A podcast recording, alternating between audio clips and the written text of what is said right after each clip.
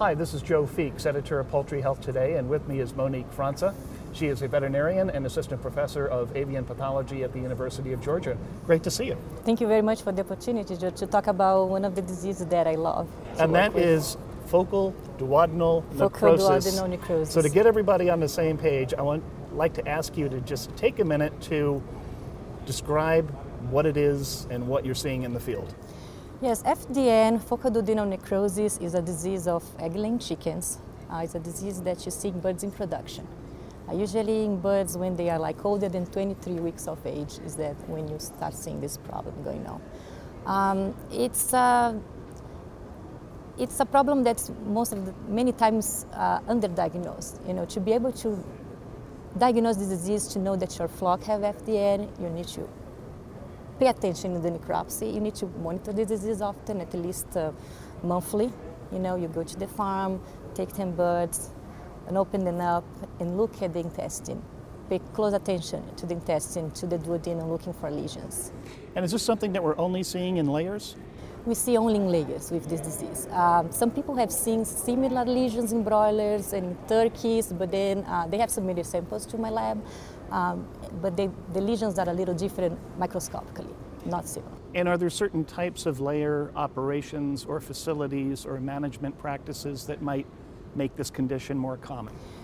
Yes, we have done an epidemiologic profile uh, of the disease in affected farms. Uh, we have a, a paper that uh, has been published uh, in avian diseases, uh, looking at different factors, management factors that might be involved um, with this disease that might be predisposing. Uh, it was not a case control study, it was more like an epidemiological uh, descriptive profile of affected flocks. And we have associated uh, like some management conditions and, and, dietary factors that might be predisposing to this disease. So would you say that focal duodenal necrosis is, a, is overlooked by the layer industry? Not many people know uh, how to find the lesion. That's the problem. You know, not, not many people know about this disease, not only in the United States, but in other countries too. Uh, you need to be a vet uh, and you need to um, open the, the, intestine and, and you open the intestine and look at birds that have been um, dead for a short time. If you open mortality, you know, birds that have been dead for many hours, you won't find this, this lesion. It's a, it's a lesion that autolyzes really, really quickly.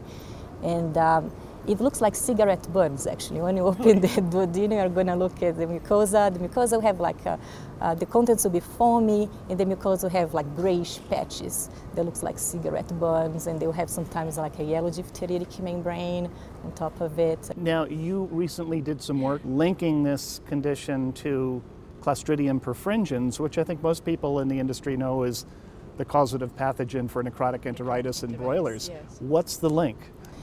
The link, I mean, the lesions uh, look similar a little bit grossly uh, and histologically. Um, it does. It looks like subclinical necrotic enteritis. You know, it's a mild uh, lesion that you see in the duodenum as compared to necrotic enteritis. With necrotic enteritis, you see a lot of necrosis. Um, the birds die really quickly. The lesion is very acute. We have seen Clostridium perfringens uh, in birds with FDN. We have cultured the lesions. Uh, we have found First, we found net to be negative strains, uh, positive for beta-2 toxin, which can cause some damage to the intestine. Uh, then when we did a larger study uh, with my master student, Ana Maria Viegas, uh, we were able to culture Clostridium perfringens from farms all over the United States, and we also found net to be positive strains. Then we decided to do an experimental trial to try to reproduce the disease inoculated Clostridium perfringens. We grew birds, uh, the layers uh, from day one all the way to 23 weeks of age. Uh, and then we inoculated the birds with Clostridium perfringens. We caused an enteritis. Uh, we saw foamy contents in the intestine, the mucosa turned red. Um, by uh, histopathology, we were able to see some lesions but not the typical classic like volcano-like lesions that we see with FDN. So we think that Clostridium perfringens is important. Uh, it's important in the pathogenesis of this disease, but you need something else. You need another condition or a predisposing factor or perhaps another pathogen to be able to reproduce the disease completely. And what would that pathogen be? Any idea?